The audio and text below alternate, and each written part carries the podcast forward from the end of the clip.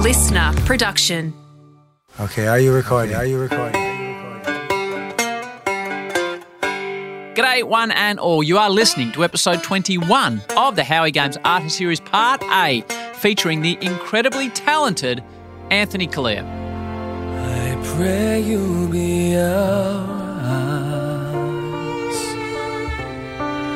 and watch us where we go. Now, I'm always impressed by people that can do things that I can't conceive, that I would have no hope of doing, talent that I simply do not have. Anthony Callea, Anthony Callea is one of these people because for me, to see Anthony sing, it is uplifting. It makes you smile to see someone who is just that good at what they do. I find it captivating. Anthony's incredible talents were revealed for the first time to the nation on Australian Idol, back when the show was huge. I don't know what to say. I really don't. That was. Uh, Ain't that good? I think it's probably the finest performance I've seen on that stage in two years. Seriously. Anthony has recently released a wonderful book called Behind the Voice. Behind the Voice. It is raw, it's captivating, it is brutally honest at times, but also it's uplifting, it is heartfelt. I couldn't put it down. Read it cover to cover. Highly recommended from me. Also, check out Anthony's website to get details of his national up close and unpredictable tour with his husband Tim Campbell. AnthonyCallea.com is where you get all those details. Alrighty, let's get to it. This episode will make you smile and possibly cry, then smile again. Enjoy the story of Anthony Callea, showstopper. Welcome to the Howie Games, a man that we've had many athletes on this show that have got talent, but this man, I've been invested in what he's been doing. I've really dug into it in the last week, and he's as a talented guest as we ever had on this show. My family loves him. I'm a huge fan. I'm a little off centre, and I'll explain why in a moment. But Anthony Callea, welcome to the Howie Games Artist Series, and it is so great to have you here. Oh, thanks for having me. That's a very beautiful introduction. You can stay. Thank you. Well, you can stay because I got to ask you straight away. Strange thing to say. You always look fantastic, but you've waltzed in here. You smell good. You Okay. smell good. So I'll we, be we- completely honest. What, what are you going with? What are you going with? Because I just had a ciggy on the way in. Right, right, right, right. Well, I've seen this about you. I don't know if it's an aftershave operation or what. We had um, It's called Smoke and Tom Ford. Right, right. Well, smoking Tom Ford. Um, brought to you by Anthony Callea. I Yeah. like it. It smells good. I got to tell you, I'm off centre because I never am late for a guest.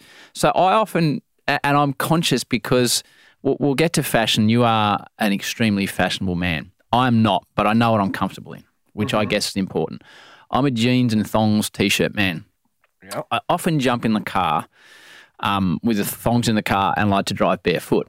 So I'm three quarters of the way here, and I realise, right, well, I, I've made the fatal error that I realised, shit, my thongs aren't in the car. It's illegal though. Is it? I think it's illegal to drive with no shoes on. Scrap that. Scrap time. that. I always have. I always have shoes on. We're both going to jail. Right, but what happened? I realised my thongs aren't in the car; they're Havaianas. So I thought, oh no, I- don't have any shoes.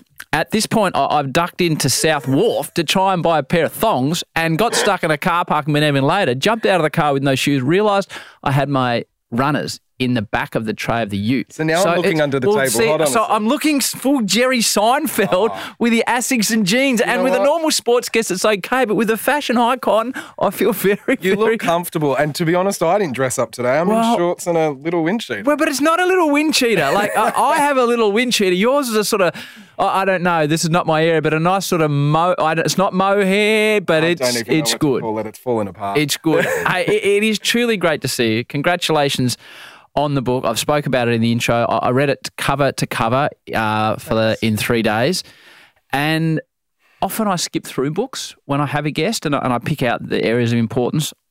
I read every word of it. It is a fascinating read into Anthony the singer, and I loved in the book how you introduced that everyone in your family knew you as a kid as Anthony the singer. Mate, congratulations! It's a fantastic read. Oh, thank you. I must say, I was completely nervous about putting this book out. I'm not going to lie. Um, it's the first time I've done something like this. And I'm used to going, you know, I'm used to expressing myself from a music perspective. But obviously, putting and documenting your life into a book over 70,000 words, Mm. yeah, I feel extremely vulnerable. And I had to give it to my parents first because I'm like, there's stuff in there that I haven't spoken about before. And I just wanted to give them the respect to to ask me questions before it, you know, before anyone else reads this book. And it was, yeah, it was a very daunting process, I must say. Well, it's interesting you say that. I took various screenshots as I, I was going along, Hmm. and one of them, actually, it's probably better you you read it. If you wouldn't mind reading me this paragraph, it, the word "do" is cut off, but just that first paragraph. So th- this hit me as soon as you started your book, and the first word is "do."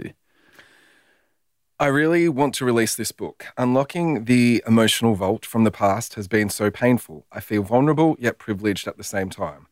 My truth and my words are usually expressed through music, a form of expression I am comfortable with. But now there's no bells and whistles, lights, or sparkly microphones to hide hmm. behind. That's all been stripped away. This book is me naked on stage. I know, the visual, right? but it got me straight away. Like it, it got me straight away because I thought to myself, right, I'm not getting a glossed over book here about this or that. I'm getting mm. your truth. Well, that was the first thing that I said when I met up with Emma from my publisher. We had a meeting in Melbourne and she flew down from Sydney and she said to me, We're really interested in writing your story, in releasing your story. And I said, Okay, I will do it on one condition that you don't want a magazine style mm. book. I want to be able to be truthful. And I know that I'm going to put myself in a vulnerable situation. And I know that we'll probably need lawyers involved. but if I'm going to do this, I want to do it properly. And that's sort of the motto that I've taken, especially in the last few years as I've gotten older. Like in my early days, I was ticking everyone else's boxes because mm. I thought that's what I had to do. But this time around, I'm like, no, even with my last album, like I didn't want to go through a record label. I, I wanted to take full control over it. And there's something really quite empowering and beautiful about taking control, but also putting yourself in a very vulnerable position. Um, and it's something that I haven't done a lot of in my past, but I'm loving doing it now. And that's the way that I'm moving forward. And I'm not here to please everyone. That's the other thing that I used to go through my 20s of just like trying to please everyone. And at the end of it all, I wasn't happy. So I'm like, I don't want to go through the rest of my life like this. Um, so yeah, that was that was definitely when we first started this book. If I'm going to do this, I want to do it properly, and don't tell me what to write. And it's not a magazine style book. No, it's it's it's honest, it's uplifting, it's painful to read at times, which I'm sure we'll get to some of those areas. Oh, this show is ostensibly a sports podcast, and then we brought out the artist series, which combines sport and art. And your beautiful publicist said um, Anthony's happy to do it, but I'm not sure there's much sport you can talk about. And That's what I said to Vic. I go, listen, can you please warn them that I have no knowledge of sport? But, but, seven pages in, I'm reading about a holiday period where you used to go to Anglesea and you're one of the great boogie boarders. So, so there you go. I wouldn't use the word great. But, but a boogie board, just lie there. That's uh, so you're into boogie boarding. So that's my hook here. yeah, Anthony I. Callea, the singer, rides a boogie board. and I did try and do, like, I was actually a good sprinter. Right. See, here we go. Here we go. No. Yeah, I was a good sprinter. I only did the 100 meters, so I could actually go to sports carnival days and I could just get it over and done with. Right. Like 12 seconds. Well, that is good. That is good. Twelve seconds. Is it? That's good don't know. I numbers. just made Yes, it is, number. Anthony. That, that's good. But you're a boogie boarder down the coast. yeah, in Anglesea. That's Right. where um, we used to go on our family holidays. And I absolutely loved it. And I think the fact that my entire family was there most of the times that I was there just made it so much more enjoyable. And, you know, those times were so different back then. And it was it was simple. And I knew no better. Like I was honestly so excited every time mum and dad said we're going to Anglesea this weekend. And you know, I think I was in high school before we actually before I even experienced what a plane was. Right. So um that was that was holidays. What what was the what was the house in Anglesea? Describe it So for me. it was initially, Yeah. initially, because I come from an Italian background. Yeah. So initially, it was this like old fibro house on this big block, and we were all crammed in there. The toilet was disgusting. Um, it's funny what sticks in your mind. yeah, yeah, it was so bad, and there was like fruit trees everywhere. But being, you know, being the good wogs that we are, and my um, nonno, he's a builder. My dad's a builder. My two uncles are builders. So I come from a family of builders, and they're obviously they're aim was to knock down that fibro house and put up townhouses. And that's what they did. They put up, I think, 10 townhouses. And my nonna nonno kept the front one because it was a little bit bigger and he could put fruit trees in the middle of it all and everything. um, and that turned into like the family go to holiday house. Even though it was my nonna nonnos, we all, and it wasn't that big. Like it was a townhouse. It was like three, four bedrooms a couple bathrooms, but sometimes there would be like 16, you know, cousins there with aunties and uncles, and somehow we just found a spot to sleep. hey, I, I have two kids, and I'll ex- normally at the end of the show, those that are most invested um, in the guest ask a question. Uh, I, I normally preface it a bit, but I'm just going to play it to you. This is my daughter. Um, How old is she? she's 13. Uh, her name is Sky, um, but she operates as the pickle. That's all I'm going to tell you. Are you ready? Okay. Hi, Anthony. Pickle here. Last year we watched the carols by candlelight at Christmas, and I really enjoyed it. And then you came on with your sparkly black suit and the shoulder pads, which I thought was the coolest outfit. And your singing was amazing. I thought your performance was really cool. Anyways, what I want to know is do you have a designer or do you get your clothes from a certain shop and do you pick them out? So this is from Oh, a father who's thank come you, in Pickle. wearing Asics and a pair of jeans, disappointingly. So uh, we'll get to why I wanted to play that at the start. But she and her brother, Mm. who's 11, and myself and my wife were sitting there. And I'll let you answer the question, but we were blown away. We were blown away by what you did and how you looked. And then when you came down and sung with your husband, Have yourself a merry little Christmas now. Have a wonderful, wonderful, merry little Christmas now. Make some noise, Australia! I'm not a carols by candlelight man. Mm-hmm. I couldn't stop watching it. Okay. The question from the pickle. She wants to know about fashion.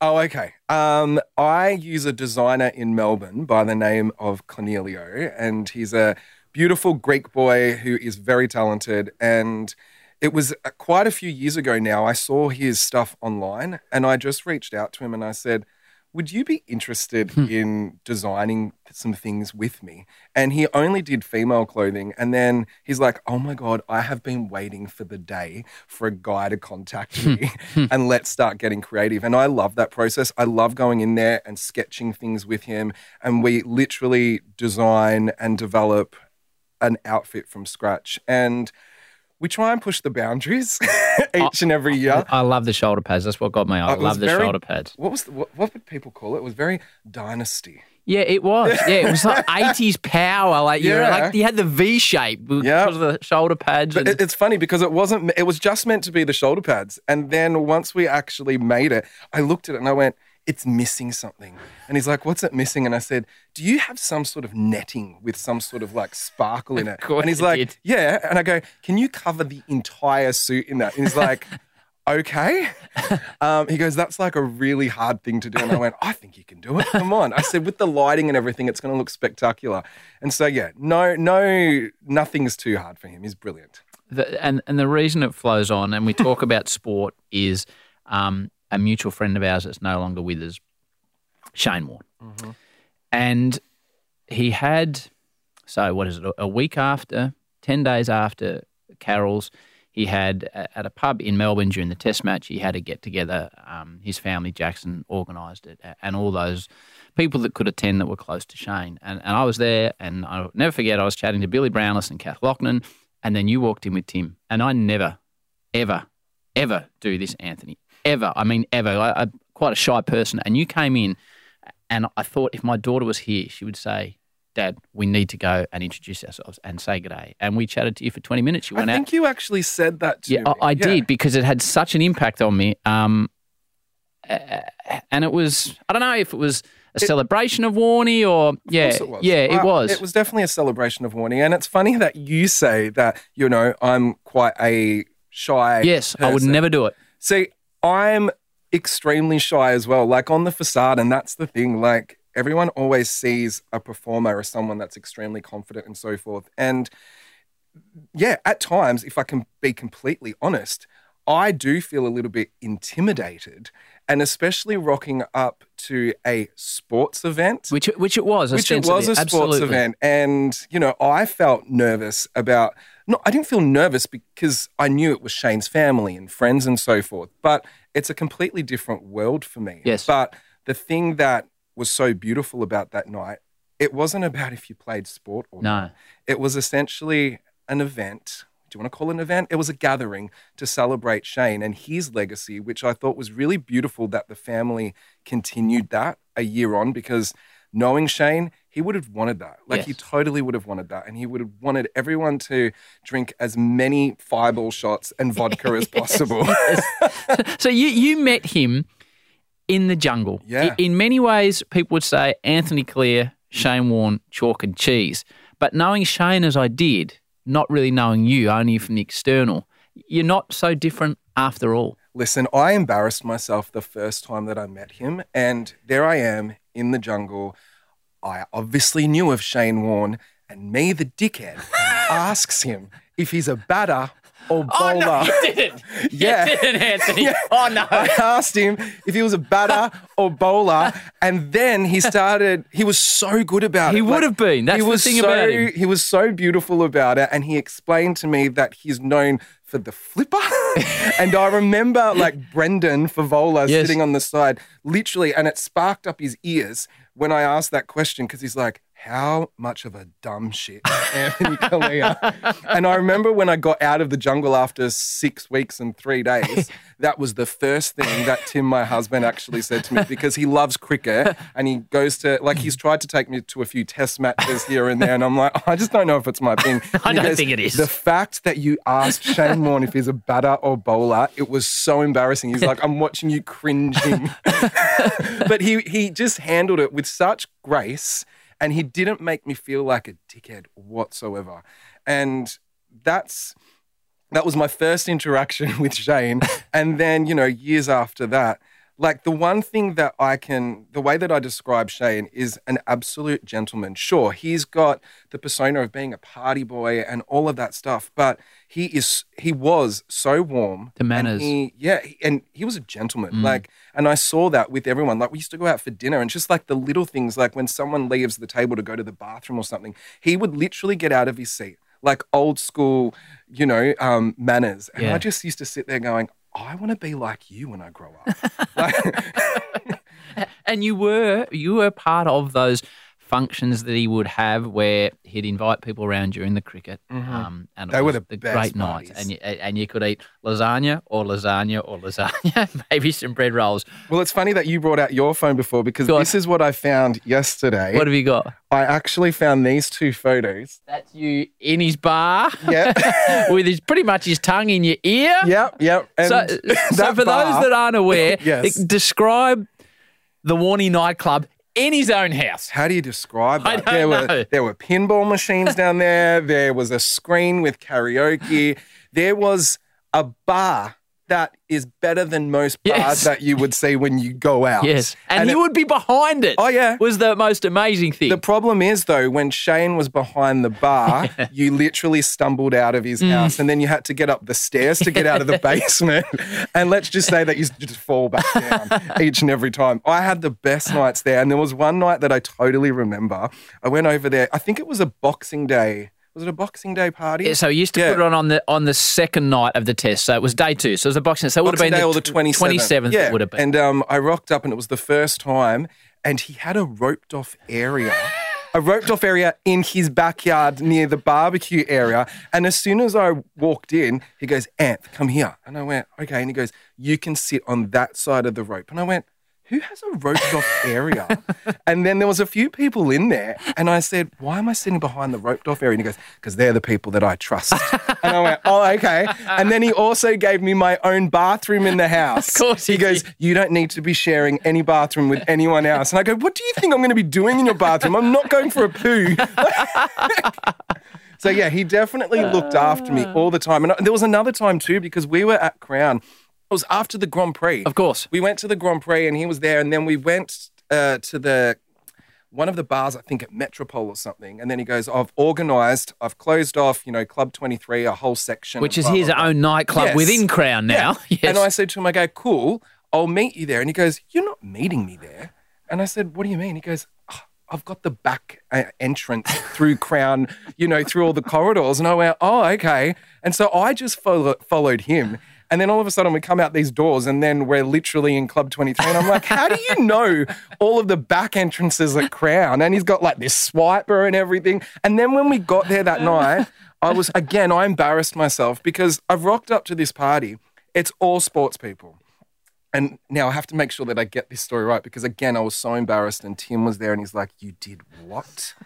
so what do you got? I got introduced to a couple, no, to this lady, and then we are just talking, and then she, I said, "Oh, how do you know Shane?" But I didn't realize there's two Kelly Slater. Are there two Kelly Slaters? Mm, no. not now, not Who's the other sure. Slater then? Cricketer. Uh, there's Michael Slater. Michael Slater. Right. Sorry. Okay. so we got an opening batsman and we got the 11th Yes. time world surfing There you go. champion. So this is the story. So it was Michael Slater's partner. Yep. Okay. And then I literally asked her, what's it like traveling around the world, like on the surfing circuit? And she literally looked at me and went, what? Come on, come And she's like, oh, Michael Slater. I went, yeah, the surfer. You're better like, than that. I'm so bad. I'm so bad. You're better than And I'm literally, you know, married to a guy that's so into sport. More of Anthony in a moment. Now, we have had a few singers on the show, including Darce's favourite guest of all time, Kevin Parker, aka Tame Impala. Kev came on the show back on episode three of the Artist series, September 2021. Kev is a musician that does it all. It's not the music that I grew up with, which was a band. What you're talking about with with a guitarist and a drummer and a singer and maybe a a, a keyboard player. Like, what do you do? It's Well- such a basic question, but it's an area that I don't really have a great understanding of. So, like, how would you answer? What do you do? Um, the easiest way to describe it would be that I record music like with the same sounds that a band has, but I record all the instruments. So So you you, you record them all. yeah, yeah. Wow. Every like, oh, yeah, all all Tame Impala albums are just me. It's called it's called multi-tracking. So you you have a song and just say you know how it goes in your head. So you go and play. You record. You hit record. You go and play the drums, and you record the song, and then you get off, and then you're listening back to yourself playing drums, and you play guitar along with it, um, and then you record that as well. So then you've got drums and guitar. Uh, or then you- record bass on top of that because you're just listening back to yourself playing it. It's kind of like listening back to someone else playing it. Uh, and then you sing over the top, and then you've got a song with bass, drums, and guitar and, and a vocalist, but it's not a band, it's you.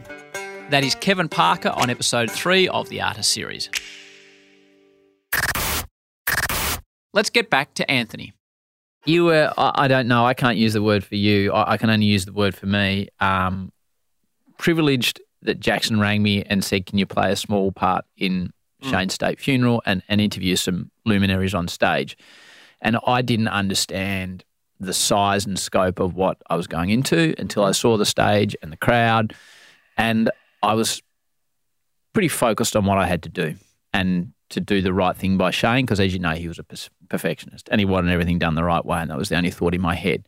But once I'd finished what I had to do and didn't completely butcher it, I could sit back and fully understand what was going on and have a chance to reflect on my mate. And then you came out and you sang. Lead us to a place, guide us with your grace. Give us faith so we'll be saved.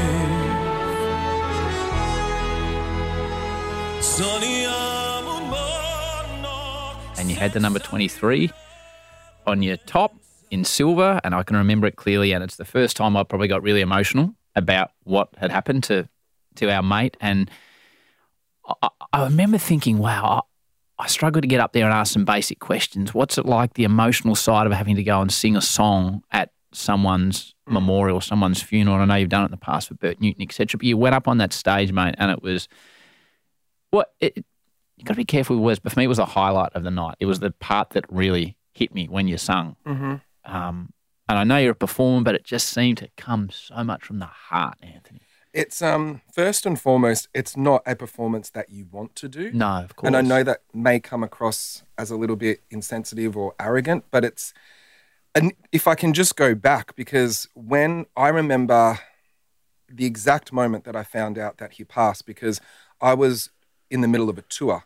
So I was in Sydney and I had two back-to-back shows and thank God I put my phone on silent because I woke up the next morning and my phone was just Yeah. it was going off. And I honestly thought that I was in a dream because I was like what's going on? And then Tim started calling me and then there was radio that started calling me wanting comments and so forth. And I'm like I haven't even I haven't even processed this. And then we we drove to the next show in Sydney and I was like literally in shock. But I'm like I have to do this show tonight. Like, I have to go on stage with the full band and do a two hour concert. And literally, while I was in sound check, and this is how quickly his brother thought about it. Like, I'm getting text messages from Shane's brother going, um, Can you call me? And I'm like, Oh, okay. So I was in the middle of sound check and I called him back. And then he asked me if I could sing at the memorial. And I'm like, Wow. okay. And like it was just a very weird conversation because I'm like, this doesn't seem real. And then as time went on, because obviously it didn't happen straight away, um, then I started getting phone calls from the production company, obviously Eddie um, Jam- and Luke. Jam TV. Yeah, and Jam TV. Luke Tunnicliffe. Yeah, but then I just went, I feel really awkward doing this because I don't want it to be about me. And they wanted the prayer, and this is the thing like, how do I say this? It's it's one of those things where it's like when I get out there and sing the prayer, it's so associated with me, that mm. song. And I love that it's connected with so many people in this country. But I didn't want that performance to be about me. I wanted it to be a celebration for Shane. And I actually put forward other songs. And I'm just like, I feel really uncomfortable singing this song. But obviously we had a few discussions and then I agreed to singing it. And I'm I'm glad that I did. But even leading up to that performance, I was in Queensland for my mum's 60th birthday. And so I flew in that day. Like I quickly woke up that morning and I flew from the Sunshine Coast and I think I got in at three o'clock, went straight to sound check. And when I walked in there at the MCG, I was just like, okay, this is not a normal memorial. And it was, I did the sound check and it was like, this is weird because I'm doing a sound check, not for a gig, I'm doing a sound check for a memorial. Um, and then I went home. I literally just had a shower and got, oh, and then Con's assistant, because I asked him while, while I was in Queensland for my mum's birthday, I said, can you make me a 23 hmm. and stitch it on mm-hmm. to this harness thing that I'm going to wear over the top? And he's like, yeah, I'll do that for you. I said, but I need it like in a few days. and, he, and he did it for me. And I'm so glad that hmm. I was able to have a little bit of a touch of obviously Shane's number. But then I got back to the gig and I got really nervous. And they gave me like one of the boxes as a dressing room. And I'm like, this is cool though. Like, of course, they've given me a box to myself. But I don't know if you remember, it was a completely dry event. Yes, it was. And there was no way that I was walking on that stage without having a scotch or two. right. And I remember they were doing bag checks, like like random bag checks, and I'm like, that's fine. I'm going in like the underground car park. I think I'm going to be okay. And then I thought to myself, I went, you know what? Shane would have done that. Correct. So I'm like, I don't actually feel bad. So I actually bought a flask with scotch and I had, and I remember I was walking to the stage and everyone thought it was a cup of tea because I put it in a mug. And I went, no, I'm walking onto the MCG with a scotch in a mug and people are going to think that it's a cup of tea. But I'm like, no, if I have to get through this and be relaxed and yeah, and I'm like, I don't actually feel bad because I could literally hear Shane in my head going, yeah, do that. How do you not let, in a situation like that, a- athletes, they often talk about the mm. mental processes to get themselves in the right frame of mind. How do you go about going on stage in a situation like that and delivering your very best performance to mm. honour your mate, but not let get thoughts of your mate in your head that's going to emotionally affect what you're going out there to do. Yeah, it's a really difficult, hard, sensitive head place to be in. And of course, they put his three children on just before me. Yeah. So I'm standing side of the stage listening to their words of their own father. And I once uh, I think I think Brooke finished it off. Sounds right. Um, if I remember correctly. But whoever spoke last out of the three kids, I remember I put my in ears in to block them out. And I wasn't being rude. I was just like, I can't hear this Can't to this before I go on stage. And it's, I can't actually really answer that question because you just, you just go into a coping mechanism headspace and you just do it. And it was, yeah, when I saw his parents there in the front row as well, like Mm. I literally just picked a spot and I'm like, just don't go away from that spot and don't look at anyone. And it's, yeah, it's probably one of the hardest, yeah, it was one of the hardest performances that I've done, you know, and it's not easy. I usually say no, even at family and friends' funerals. Um, the only times that I really have to do it is when my grandparents put it in their will. And They locked it in. Oh yeah.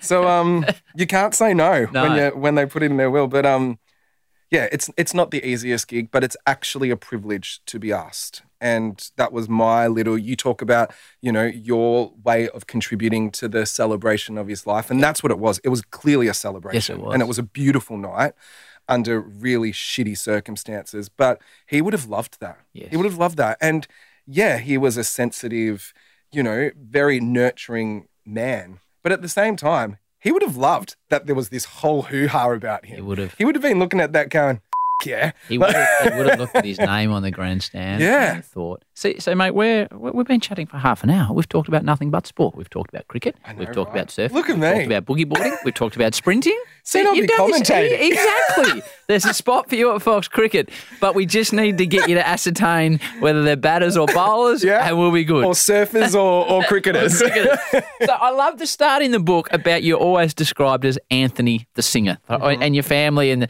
and the extended still call you Anthony the singer. Wh- wh- When and why does a kid growing up in Werribee start singing?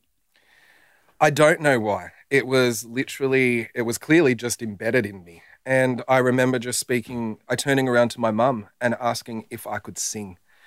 No one sang in my family. No one So has there's a no, no, no, no background. No. Like my mum is tone deaf. Right. she thinks she What's your mum's name? Santina. Hello, Santina. my dad, you know, he still has a bass guitar and he never played professionally, but he just liked, you know, playing around on the bass guitar. What's your dad's name? Cosmo. Cosmo. Yeah, and that's Cosmo. my middle name. Middle name, is it? actually. Yeah, okay.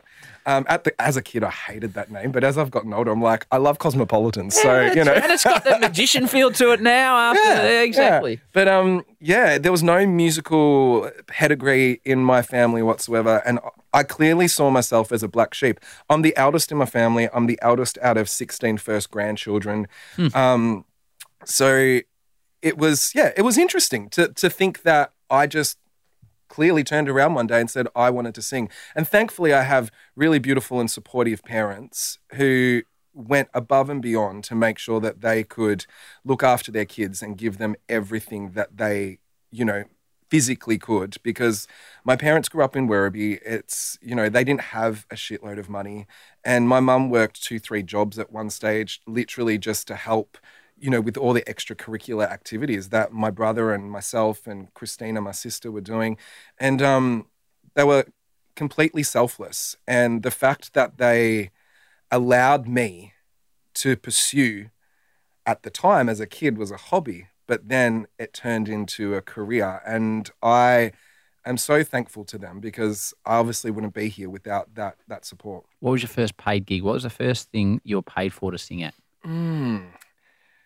I did a couple commercials Oh. as a kid, voiceovers. Tell me they're on YouTube somewhere. Well, no. Do you remember the Uno commercial? Oh, I love the game. So Uno is lots of fun. Uno is number one. Skip, draw four, go wild. Yeah, that's me. But the thing is, I actually went in for that audition to be the on-air kid, and as a kid, I had a monobrow, I should say, um, and I still to this day have to pluck it three times a day. Otherwise, I look like Aggro from Aggro's Cartoon Connection. And then when Tim's standing next to me, it's like Aggro and Anne Marie's bigger. Uh,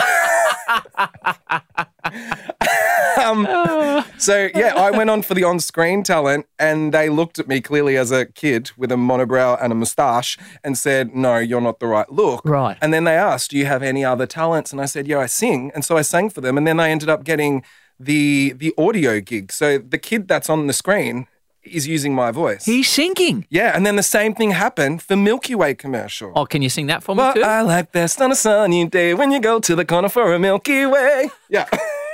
that was me. I told you this man was talented. He, he's just got straight into Milky Way there. So I was a kid, and that's what I was doing. And then right. I started doing um, some talent competitions that my vocal coach Liana Scarley enrolled me in, and it was it was really good because my mum kept all of this money that I was making. Like the commercials were nothing, but then sometimes when I did one of those competitions, like the prize was like a thousand bucks or fifteen hundred bucks. And would you scoop it? Would you win consistently? Well, I did win quite a few. I actually got banned oh. from the High Point Shopping Centre Talent Quest. From Knife Point. Yeah, from Knife Point, yeah. And I also got banned from the Doncaster. the Doncaster. on the Westfield. Yes. That's like the colouring competitions. If no, the White Horse Plaza. Right. Yeah. So if you won too many times, eh, there's a ban on this kid from Werribee. Yep. He's scooping the pool. I was scooping the pool It's and be sort of Section 52 of the Trade Practices Act. you wouldn't get away with it that. these you wouldn't, days. No, discrimination. My word. Um, so yeah, I got banned from a couple singing competitions, and but my mum was so good. She literally opened up a bank account for me, and any winnings that I had, she used to, or any pay slips that I got as a kid, she used to put it into that bank account. And when I turned eighteen, I like I love cars. That's one thing that I Do you? love. See, like this sport. There- this is a Yeah. connection to sport. Okay. If, I if I won the lottery, I didn't know this about I would you. literally just have a garage full of cars. Um, Right. and I remember, you know, I just wanted to turn 18. I was like, I want to turn 18 just so I can drive. And my nonno, Yep. he had this 190 um, Mercedes, 190E Mercedes. It was like a 1982, 83 model, and it had cream leather interior seats. It had a sunroof. It was immaculate. It didn't even have um, like headrest seats at the front at one stage, and then we put them in. But I said to him, I said, No, no, I really love your car. And at the time, he was thinking of selling it.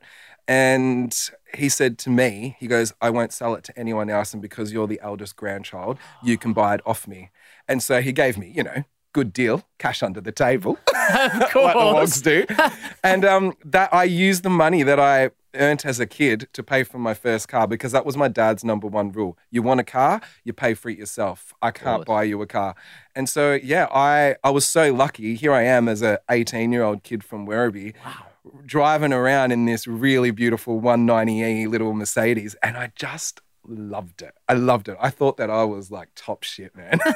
Ve- ve- Very briefly, you, you've just won your $50 million. What's, what's the first car you're buying? I think I would like a Bentley Continental. Okay, I can see mm-hmm. you in that. Like, Yeah. Big. yeah, classy. but I want like white leather interior. Of course you do. With a black exterior. Okay, so you have thought about this. yeah, yeah. And then I'd also just get a Rolls Phantom because, you know, Why deep not? down I am a wanker.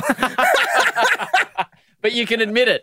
So yeah. that's okay. But then, you know, my everyday car would just be like a G Wagon, you know, Right. just to go to Woolies and so Okay, forth. Yeah. okay. You know, to the post office. so that's three we're up to now. What, Yeah. Surely, of Italian heritage, you need some form of little scooter just to sort of sneak around. Listen, I am accident prone. Ah, okay, no. I need sensors and airbags.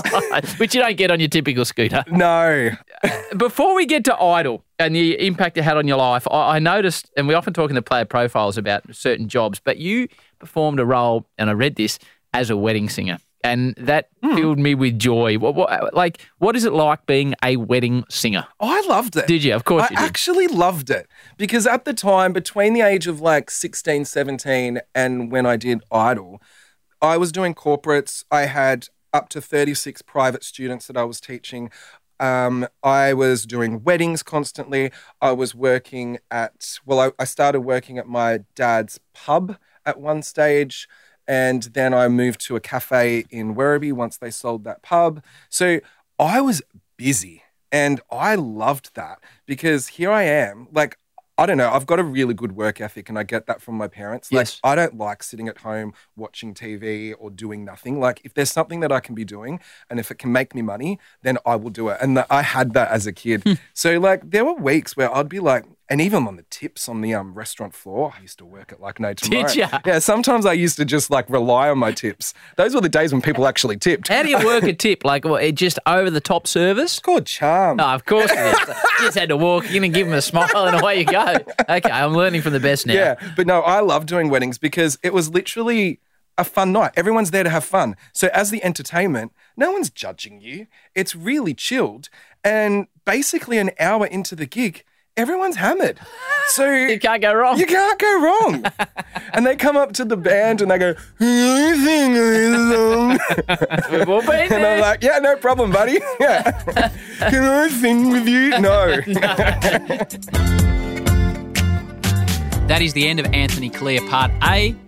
Do not miss Part B.